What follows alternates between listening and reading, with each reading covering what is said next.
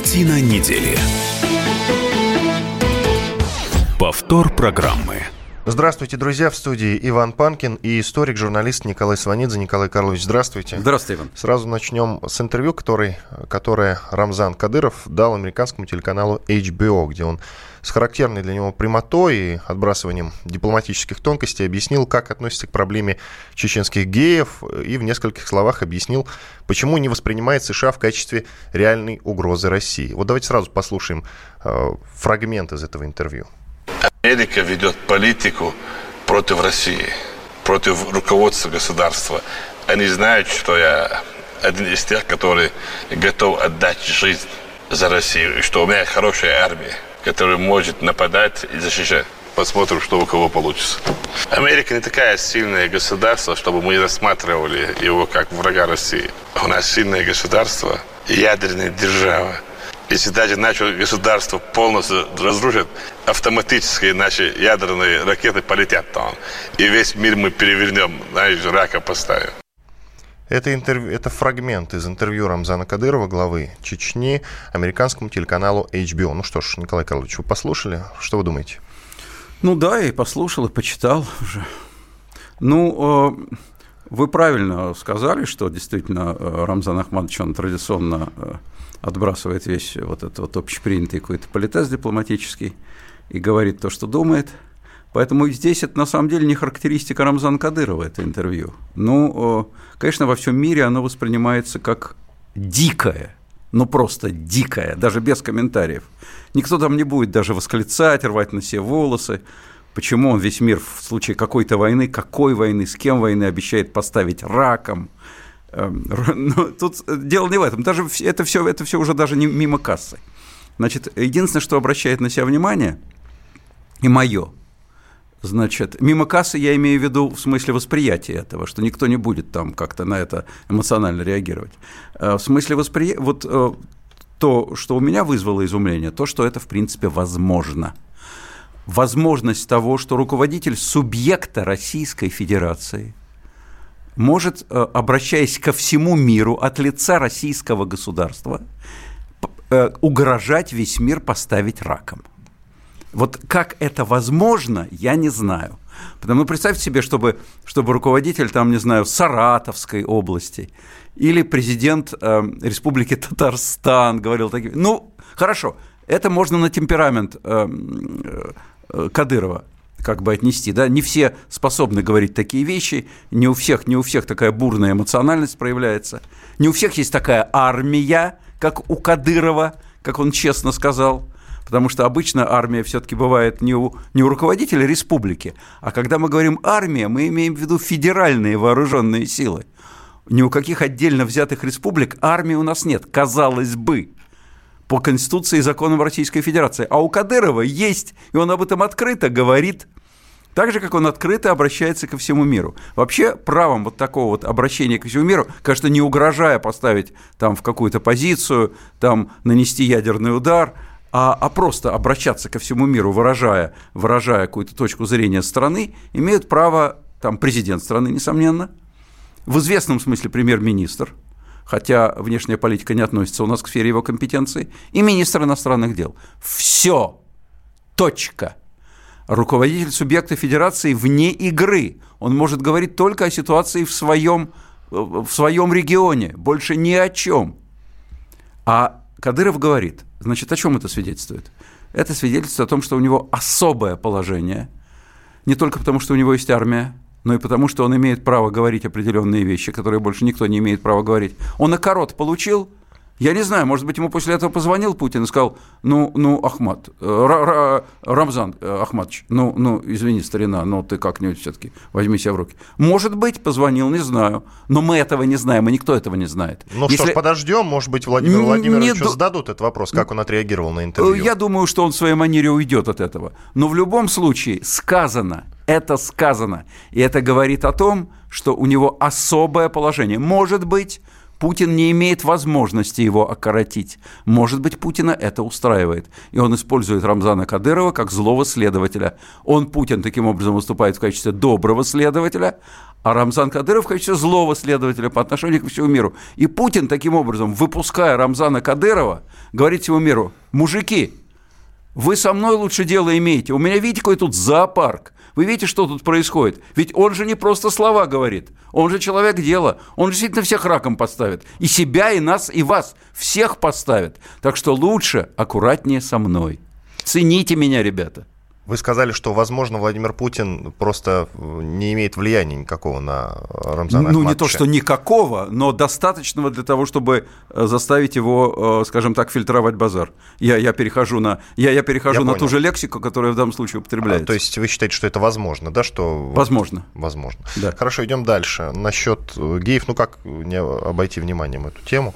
Мы с вами ее долгое время обходили, но потом как-то все-таки упомянули про расследование новой газеты газеты, которое, правда, не подкреплено никакими реальными фактами. Это нюансы, но все же. Итак, э, вопрос от журналиста насчет геев. Э, хочу спросить вас о якобы совершенных похищениях и о пытках геев в республике? Э, спросил американский тележурналист. Что, господин президент, вы хотите об этом сказать? Кадыров ответил, это ерунда, у нас таких людей нет. Нет у нас геев. Если есть, заберите в Канаду, хвала Аллаху, подальше от нас, чтобы не было, очистили кровь нам. Если есть такие, пусть забирают. Ну, это уже старая песня, на самом деле. Антигейская тема, она у нас популярная, не только в пределах э, Чеченской Республики, но и в пределах всей нашей страны. Э, это одна из тем, связанных с нашим отношением к окружающему миру. Считается, что Запад – это сплошные геи, Европа – это сплошные геи. Если что, они оккупируют Россию, как они уже оккупировали Запад. Такая геефобия присутствует у нас уже давно. Вот, и э, Рамзан Кадыров ее достаточно удачно выражает. Ну, а у него здесь есть некоторое противоречие внутреннее. С одной стороны, геев у нас нет, а, а с другой стороны, э, возьмите их в Канаду. Но это не важно. Вот здесь такие логические несостыковки, они не имеют никакого значения. Он э, привык на э, этой теме так я бы сказал, горцевать красиво, что он это продолжает делать. Многие сейчас сравнивают Рамзана Кадырова с Ким Чен Ином, северокорейским лидером. Вы что скажете? Ну, по э, манере высказываться в отношении всего мира, угрожать миру, да, это похоже. Это такое нечто среднее между Ким Чен Ином и, и, и э, таким э, смертником мусульманским, потому что там тоже а плевать, я, я на смерть пойду, мне ничего не страшно, э, всех поставлю в позицию. Ну, это все, в общем, одного, эм, одного, одного ряда лексика и одного ряда угрозы. Как вы считаете, Рамзан Кадыров сейчас занимается обычным популизмом или все, что он говорит, он говорит совершенно всерьез? Э, сложный... Насчет того, что на смерть пойдет и все такое. Сложный вопрос. Э, на смерть никто специально не пойдет, и Рамзан Кадыров, я думаю, тоже, ему есть что терять. Э, очень даже есть что терять. Вот, э, поэтому э, в случае альтернативы идти на смерть или не идти на смерть, он, конечно, предпочтет жизнь, несомненно. Поэтому в данном случае это скорее такой, такой, такой словесный ряд. Это продолжение, продолжение его обычных признаний в том, что он э, вассал, вассал Путина, вассал Москвы, Кремля, российского государства, именно путинского государства. Что произойдет в случае чего, ну, не знаю, потому что это гипотетическая война, неизвестно с кем, неизвестно когда и кого. Ну, так, в принципе, можно говорить. А если будет война, я всем пасть порву или я на смерть пойду, ну, я надеюсь, что мы никогда не получим доказательств этой готовности. А потому, зачем потому, он что говорит, войны не будет? Как вы считаете, зачем он говорит о войне, если вся эта тема о войне, она как бы уже ушла? Она активно обсуждалась э, во время предвыборной кампании Трампа, во время Э, вот выборочной кампании Трампа э, и Хиллари Клинтон, когда была у них борьба за президентское кресло. А сейчас что об этом Я говорит? не понимаю, о какой войне даже и тогда шла речь, и сейчас шла речь. Ну, сейчас как, просто как, говорили. Какая что... война? Америка на нас нападет, что ли? Это ну, бред. Бред возможно. сивой кобылы. Абсолютно. Что мы на Америку, что Америка на нас. Это бред. Это просто сказки Венского леса. Поэтому о какой войне? Ну, а говорить о войне выгодно, потому что говорить о войне – это всегда мобилизует население вокруг власти. Ну, кстати, и американские президенты о войне часто говорили, и об агрессии по отношению к России, и о том, что но не Россия о войне, агрессивна. Но не о войне. Они говорили, что Америка, и говорят, что Россия опасна, но что прям, что война будет, это не говорится. Иван Панкин, историк, журналист Николай Сванидзе в студии радио «Комсомольская правда». Через две минуты продолжим. Картина недели. Радио «Комсомольская правда».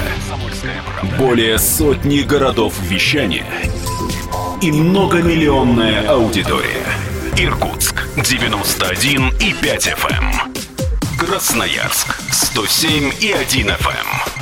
Вологда 99 и 2 FM. Москва 97 и 2 FM. Слушаем всей страной.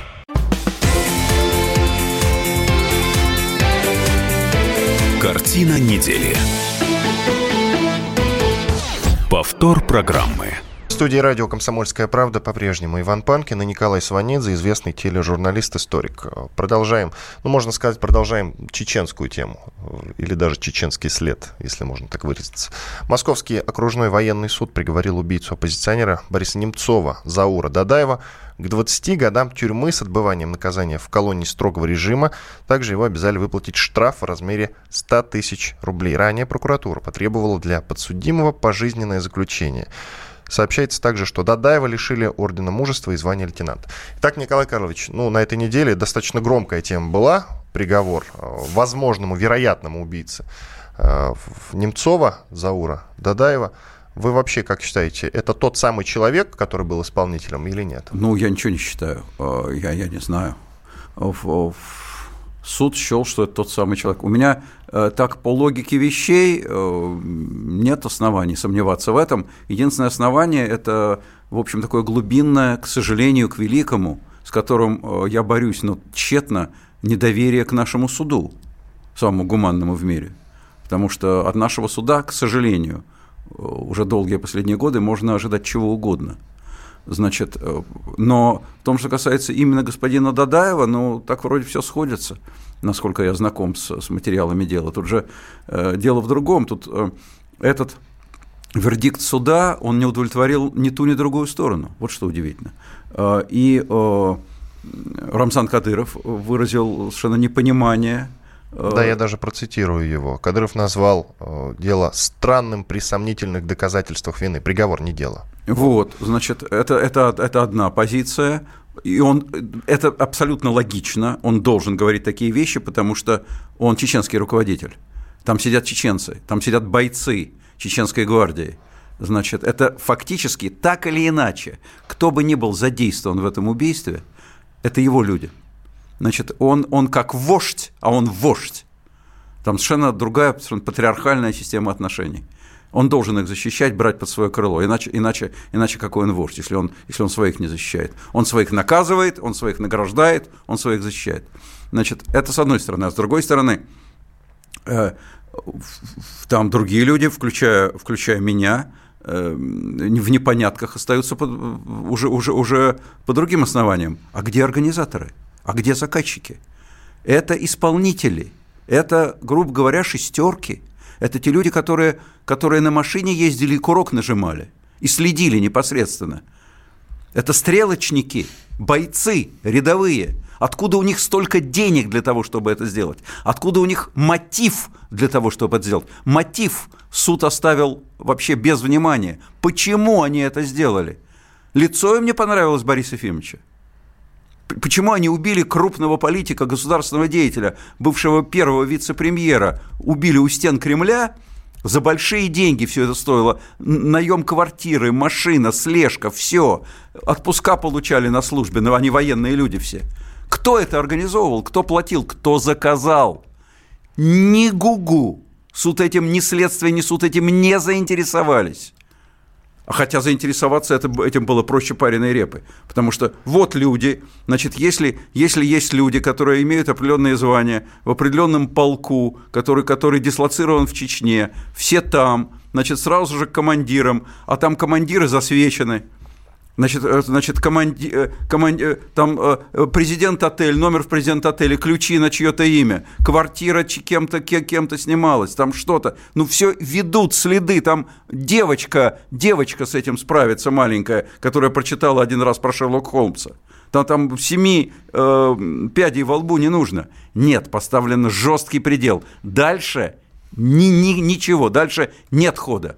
Вот просто забор железный, через который хода нет. Вот этих судим, а дальше даже вопросов не задаем. Не вызываем ни для допроса, ни для чего. Ни в качестве подозреваемых, ни в качестве свидетелей. Никого не вызываем. Хотя есть кого вызвать.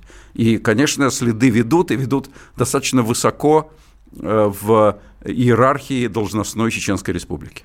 Я не сказал о том, что соучастники убийства, убийства Немцова также получили большие сроки. Анзор Губашев приговорен к лишению свободы на 19 лет, Ша Шадид Губашев на 16 лет, Тимерлан Эскерханов на 14 и Хамзат Бахаев 11 лет получили, сообщает ТАСС. Большая часть их теперь, скорее всего, будет отбывать наказание на территории Чеченской Республики.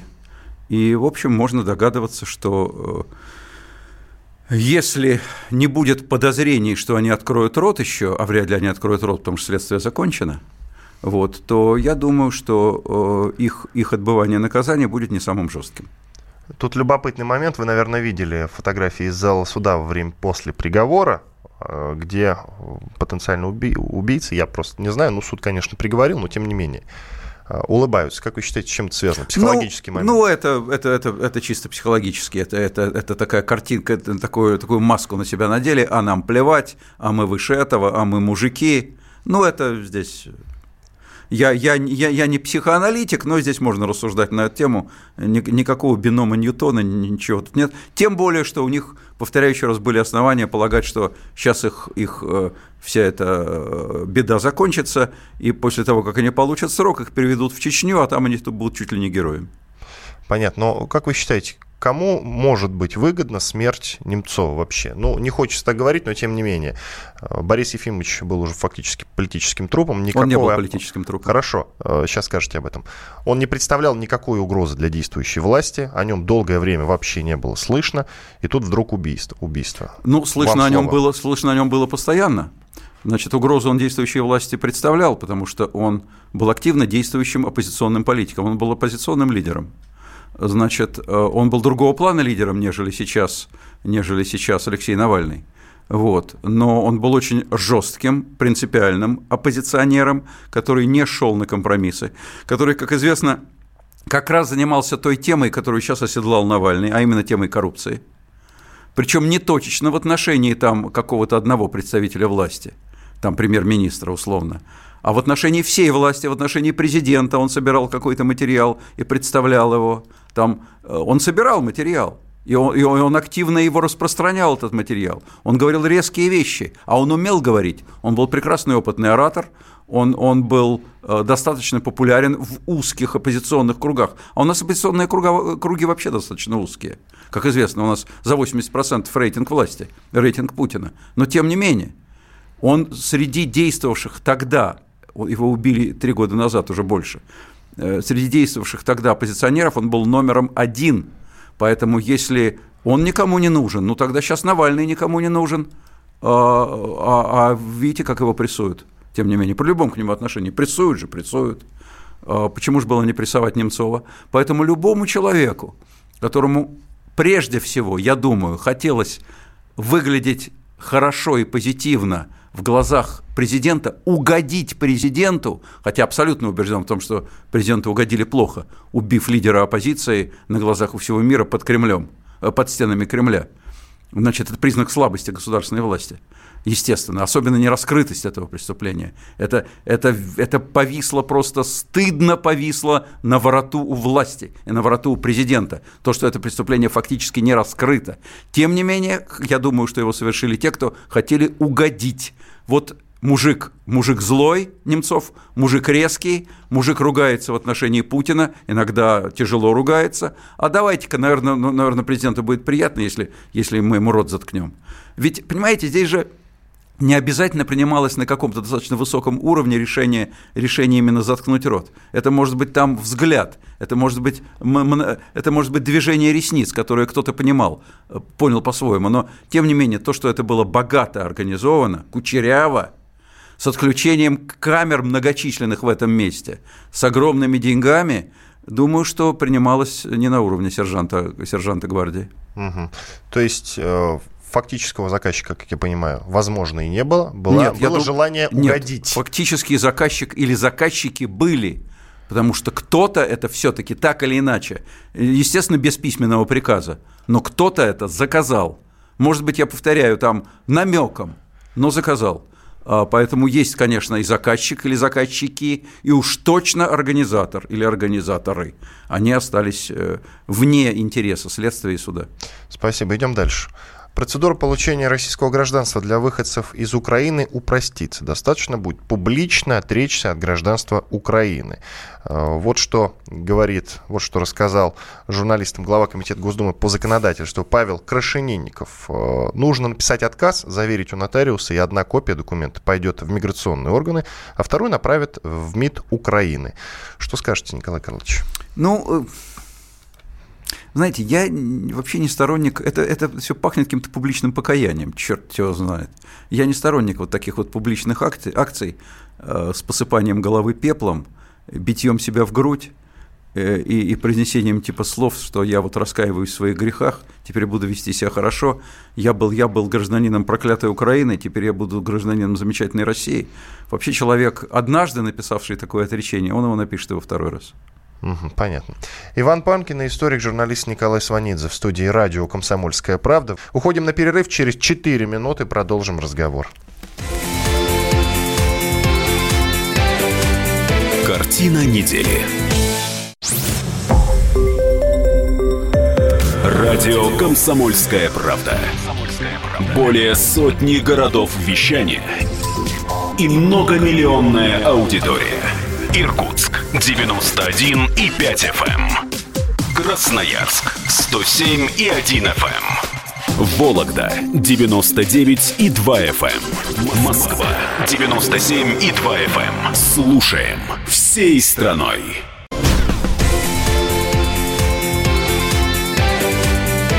Картина недели. Повтор программы студии радио «Комсомольская правда» по-прежнему Иван Панкин и историк-журналист Николай Сванидзе. Обсуждаем самые главные темы этой недели. Ну вот в конце прошлой части нашей программы мы закончили на теме, что процедура получения российского гражданства для выходцев из Украины упростится. Достаточно будет публично отречься от гражданства Украины. Э, нам написали. Сергей Россиянин в WhatsApp написал. Здравствуйте, клятва для иммигрантов очень мудрое в кавычках решение. Предлагаю всем воришкам при выходе на свободу говорить клянусь клянусь, больше не воровать, и все проблемы будут решены. Вот как-то так. Ну, я бы, конечно, не, не сравнивал э, воровское прошлое с, с украинским гражданством, но, но, в принципе, я согласен, это примерно то же самое, что я говорил до перерыва, что вообще вот требовать от человека какого-то там отречения, это, по-моему, нехорошо, унизительно для человека и унизительно для страны, которая этого требует. Так, тут Мария Захарова сделала на этой неделе достаточно любопытное заявление. Она напомнила, что Москва в любой момент может ответить на изгнание наших дипломатов из США э, и рассказала о хакерской атаке на МИД. То есть, э, вот приведу ее слова, сейчас не прямая цитата, о том, что, возможно, сейчас подвис этот вопрос в Кремле, могут выслать э, едва ли не несколько десятков американских дипломатов из США. А, ну, я в данном случае не совсем понимаю, почему это сказала Мария Захарова, потому что если вы... Она официальный представитель МИД не, России. Нет, нет, это я в курсе. это я в курсе.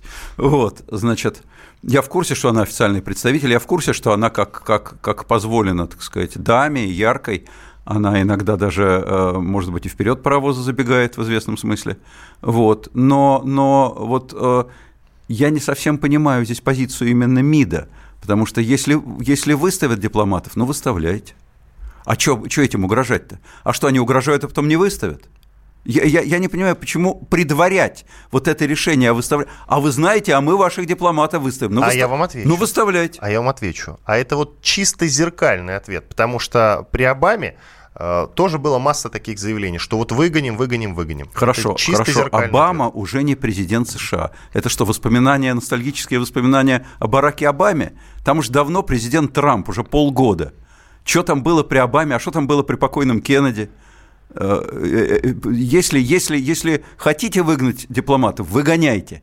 Не собираетесь выгонять? Не выгоняйте, тогда нечего об этом говорить. Знаете, как, как блатной, блатной, блатной принцип.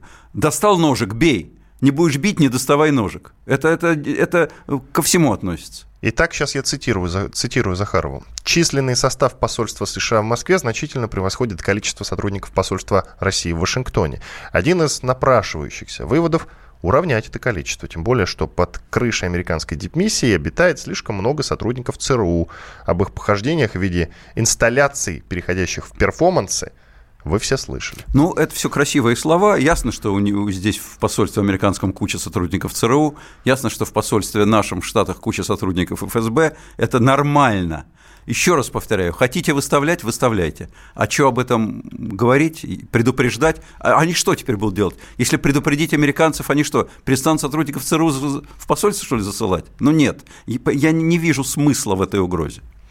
В Конгрессе, вот мы заговорили про Трампа, в Конгрессе, соответственно, в американском, впервые выдвинули инициативу об импичменте Трампа конгрессменов, авторов этой инициативы, зовут Брэд Шерман и Эл Грин. Они представляют демократическую партию.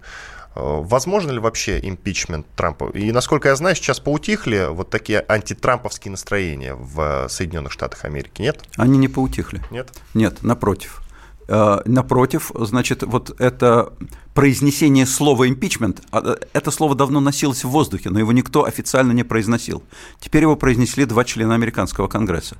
Два конгрессмена, демократы, естественно. Демократы сейчас составляют меньшинство, э, небольшое, но меньшинство и в, и в Палате представителей, и в Сенате, у американцев двухпалатный парламент. Вот. Но это не важно. Важно то, что слово произнесено. А произнесено оно вот почему. В связи с последним делом, а, связанным с сыном Трампа, о том, что сын Трампа во время предвыборной кампании встречался с некой российской адвокатессой и, и общал и встречался с ней в поисках компромата на Хиллари Клинтон. Компромат вроде бы как адвокатессой представлен не был. Имеет адвокатесса отношение к российской власти или нет? Скорее всего, думаю, видимо, нет но тем не менее она российская адвокатесса, она была представлена Трампом как человек, имеющий какие-то ходы в российскую власть, имеющих отношение к российской власти, там употреблялась, упоминалась э, фамилия, фамилия семьи Агаларовых, очень влиятельных э, людей в российском бизнесе, как минимум, и так далее. И, и, и в какой-то момент таких временных партнеров Трампа, они вместе проводили конкурс «Мисс Юниверс». Короче говоря, Э, э, из этого следует, что семья Трампа, сын, между прочим, он, он не, не мальчик трехлетний, они испытывали интерес к компромату на, на Хиллари Клинтон, идущему с российской стороны. Это казус Белли для американского законодательства. Для любого, и для нашего был бы тоже. Представьте себе, что, что у нас один кандидат в президенты собирает у американцев компромат на другого кандидата в президенты. Ну нифига себе! Вот э, в контексте всех обвинений, которые сыпятся на Трампа, это очень серьезное подозрение. И поэтому то, что сейчас прозвучало слово импичмент, это не случайно. Это слово и решения на этот счет будут принимать не демократы, а республиканцы, потому что у них большинство. Но республиканцы будут принимать его очень ответственно, это решение, с учетом того, что им выгоднее. Им выгоднее, очевидно, что Трамп будет слабым. Очевидно, что Трамп будет слабым президентом на протяжении всего своего срока. Не потому, что он по характеру слабый, а потому, что он по позициям слабый, объективно.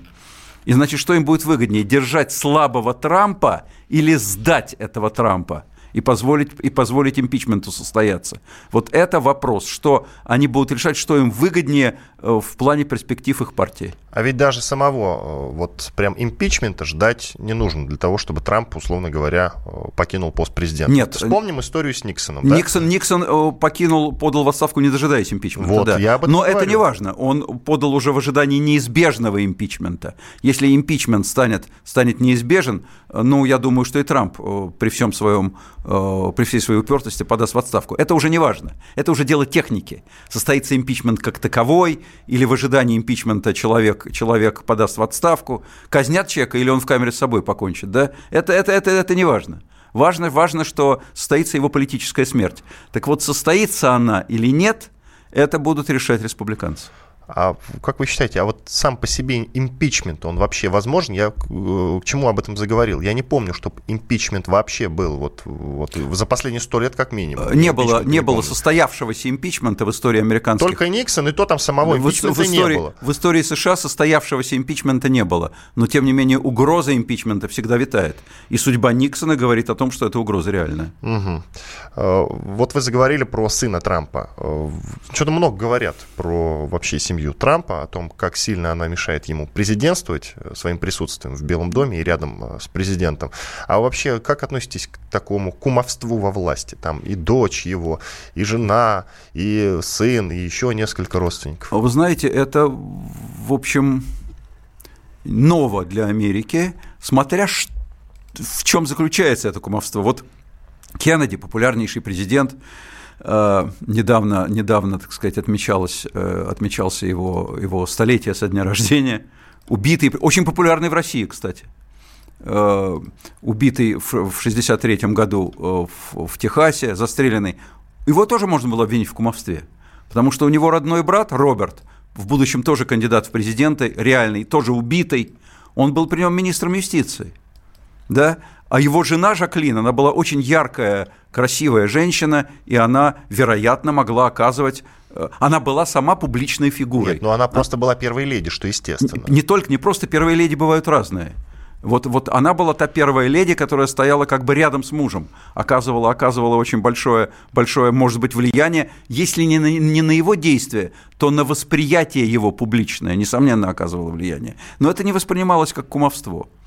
Э, то, что происходит сейчас, когда действительно, с одной стороны, зять Трампа, который оказывает очень большое влияние на него, э, Кушнер, с другой стороны, сын Трампа, который встречается с российскими адвокатесами. Конечно, это все в рамках закона, это все никому не, не запрещено. Э, семья есть семья. И, и никто не запрещает президенту иметь тех советников, которых он хочет иметь. Но производит это впечатление, конечно, негативное. Еще о российско-американских отношениях. Вот мы постоянно спорим, говорим о том, что России выгоден Трамп. Вот сам Трамп опровергает. Он считает, что России была невыгодна его победа на выборах. Он заявил, что Путину была бы выгоднее Хиллари Клинтон на посту президента, поскольку Трамп усиливает американские вооруженные силы и работает над экспортом американских энергоресурсов, против чего выступает Россия если бы больше понравилось, а, ему бы больше понравилась Хиллари, которая хотела везде построить ветряные мельницы. А это бы позволило Путину поднять цены на энергоресурсы, предположил Трамп. Ну, видите ли, мне задавать этот вопрос, на мой взгляд, достаточно уже запоздало, потому что я на протяжении э, последнего года Поднимите, эфир, поэтому, поднимите эфиры. Именно поэтому я на протяжении, я пос... да, на протяжении последнего года говорю, что России выгоднее была бы Хиллари Клинтон. Абсолютно согласен с торжествующим Трампом. Абсолютно согласен. Хиллари Клинтон была выгоднее для России. Это чисто эмоциональное решение о поддержке Трампа. Он э, э предпочтительнее высказывается о, о, о Путине, чем Хиллари. Да при чем здесь личные отношения? Ясно было, что, что он будет поднимать американскую энергетику, то есть она не нуждается в подъеме, он будет распространять ее в мире, скажем так. Он те преграды экологические и прочее разрушит, которые мешали ей свободно, свободно распространяться по миру. Он это будет делать, именно он. Он лоббист американских энергетических компаний. А Хиллари Клинтон, как демократ, лоббист, экологи... лоббист экологии американской. Значит, ясно, что она бы на это не пошла. И плюс, имея репутацию врага Москвы, она была бы более рациональна, она спокойно пошла бы на договоренности с Москвой. Ее бы никто не упрекнул в том, что она пляшет под путинскую дудку. А Трампа упрекают, и поэтому он не смеет договариваться с Путиным, он боится договариваться с Путиным, потому что боится обвинений в, в, в том, что он не объективен, в том, в том, что он путинский приятель. По, по всему поэтому, и плюс к этому он просто непредсказуемый и неопытный политик. Всегда рациональнее иметь дело с человеком предсказуемым и опытным в той сфере деятельности, которой он занимается. Конечно, Хиллари была бы лучше. А теперь внимания данные в целом. Россияне больше стали симпатизировать американскому президенту Трампу. Доля положительных ответов выросла в июле до 27% с 13% в апреле, а отрицательных снизилась до 22 с 39, а безразличие сказали 40%. Естественно, потому что встреча была. Естественно, потому что была встреча Путина с Трампом, и встреча это у нас позиционировалась как крайне удачная. Поэтому снова все решили, что Трамп наш. Так Трамп э, все-таки э, Трамп свой, не наш. Трамп, Трамп абсолютно не наш и никогда нашим не будет. То есть э, российско-американские отношения будут только ухудшаться? Нет, это, это, это совершенно другое, другое дело. Они, может, не будут все время ухудшаться, их дальше ухудшать-то Уходим. некуда. Иван Панкин, историк, журналист Николай Сванидзе в студии радио «Комсомольская правда». Через две минуты продолжим. Картина недели. Радио «Комсомольская правда». Более сотни городов вещания и многомиллионная аудитория. Иркутск 91 и 5 FM. Эм. Красноярск 107 и 1 FM. Вологда 99 и 2 FM. Эм. Москва 97 и 2 FM. Эм. Слушаем всей страной.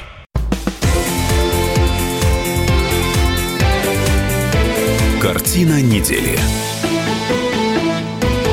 Продолжаем картину недели в студии Иван Панкин и историк-журналист Николай Сванидзе. Тут любопытная тема, Николай Карлович, на этой неделе. Обычно мы такие не обсуждаем, но она получила дикую популярность в интернете. Вот этот ролик, который мы сейчас будем обсуждать, посмотрели очень много людей. Сейчас не буду точную цифру приводить, просто очень много человек посмотрели этот ролик. Значит, о чем я говорю? В эфире передачи «Новое утро», выходящей на красноярском телеканале ТВК, ведущий Александр Смол рассказал зрителям о том, что депутаты местного законодательного собрания повысили себе зарплаты в два раза, до 200 тысяч рублей.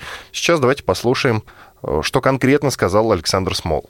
Депутаты Красноярского законодательного собрания увеличили себе зарплаты в два раза. Ребята, похлопайте, пожалуйста, за кадром. Вы молодцы. Вы молодцы, законодательное собрание. Вы этого полностью заслужили. Это здорово. Вы идете правильными шагами. Это круто куда-то избраться, а потом самому себе поднять зарплату. Если сейчас народный избранник в среднем получает 100 тысяч рублей, то будет почти 200.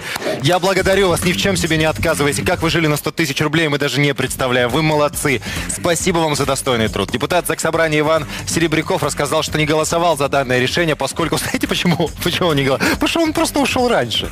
Вот. Ему платят теперь 200 тысяч рублей, но он просто ушел раньше. По его словам, вопрос рассматривали в самом конце, когда обычно ничего важного не происходит.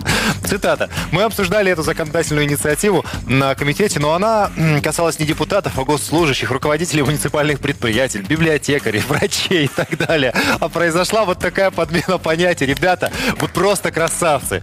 Хотели поднять врачам, а подняли себе. Подумали, врачей много, библиотекарей не, не так уж и много, но тем не менее это существенная какая-то цифра. Да еще всякие госслужащие. Да ну их нафиг. Мы же ребята, с вами остались в зале, сейчас ЗАГС собрания, а давайте-ка поднимем зарплату себе. И тут руки депутатов, или как они голосуют там последним планшетом, взмылись вверх или тут же стали нажимать да-да-да-да. Вот, при этом за повышение зарплат проголосовали единогласно.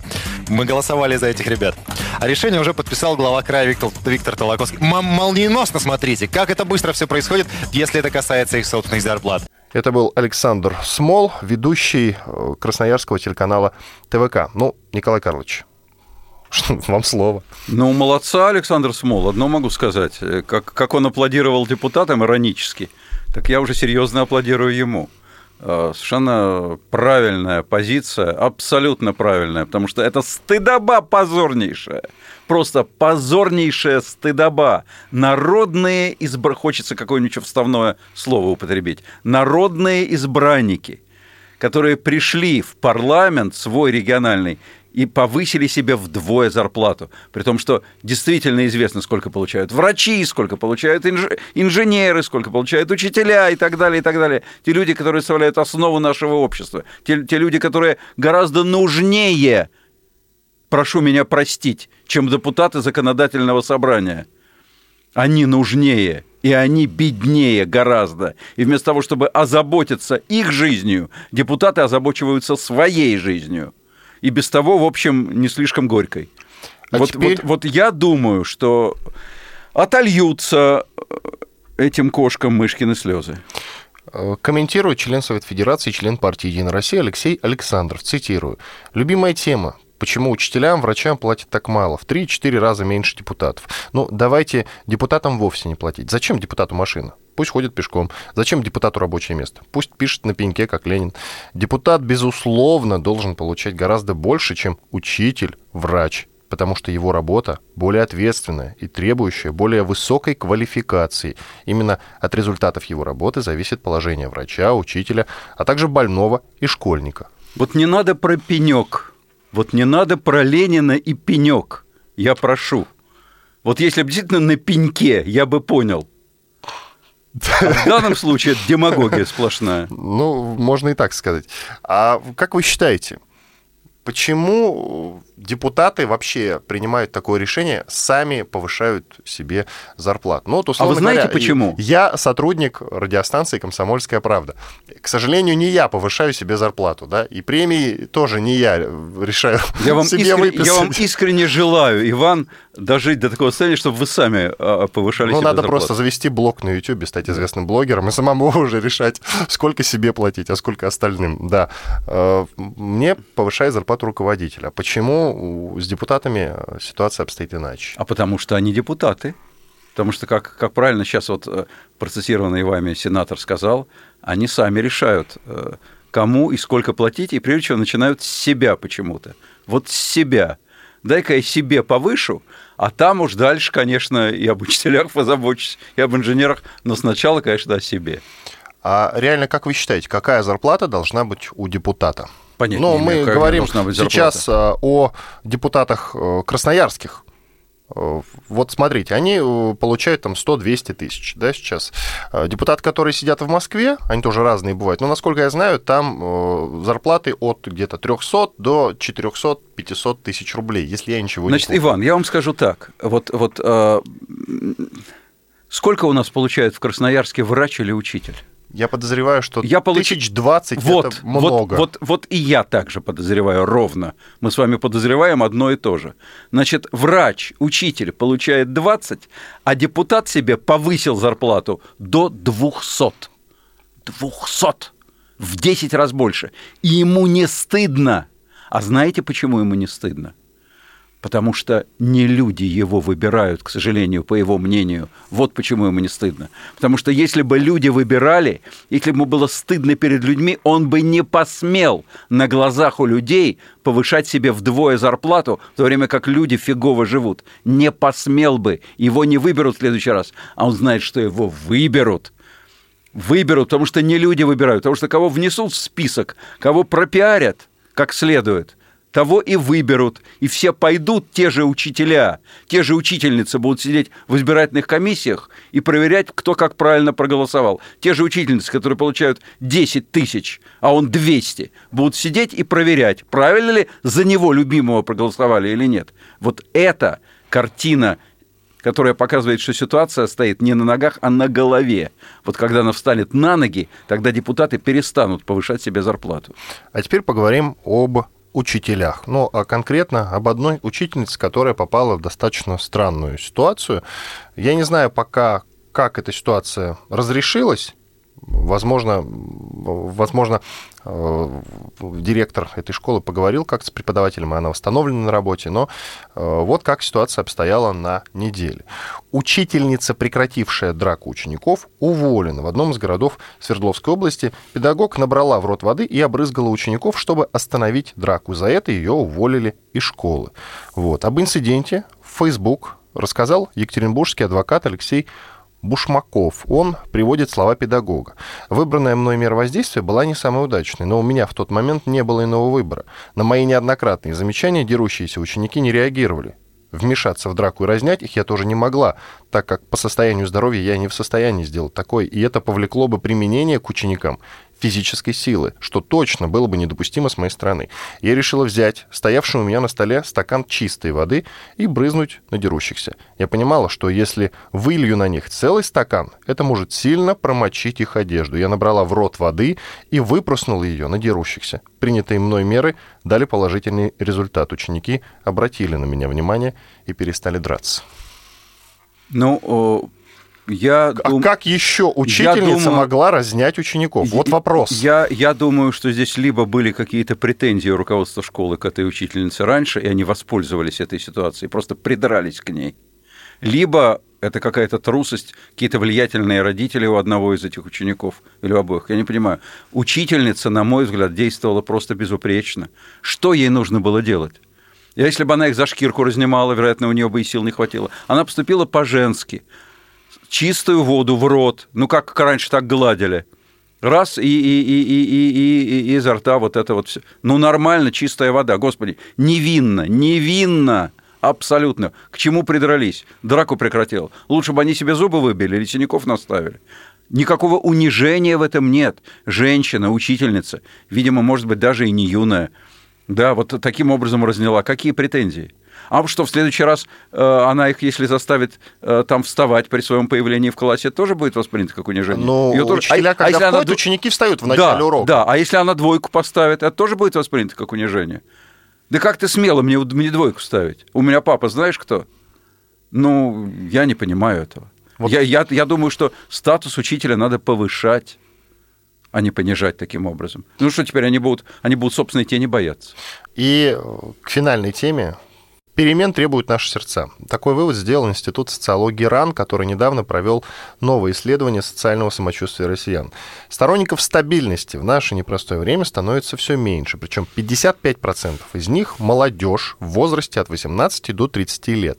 Э, в газете «Комсомольская правда» и на сайте kp.ru даже был такой вопрос дня, как он называется, вопрос дня. А вам что нужно, стабильность или перемены? Я задаю этот вопрос вам, Николай Знаете, Карлович. что понимать под стабильностью? Если под стабильностью понимать загнивание, то такое не нужно, тогда нужны перемены. Если под стабильностью понимать мир и спокойствие, такая стабильность, конечно же, нужна. Но путать ее с загниванием абсолютным, с застоем крови нельзя ни в коем случае. Это нестабильность. Иван Панкин и историк-журналист Николай Сванидзе были с вами. Спасибо большое. До свидания. До свидания. Картина недели.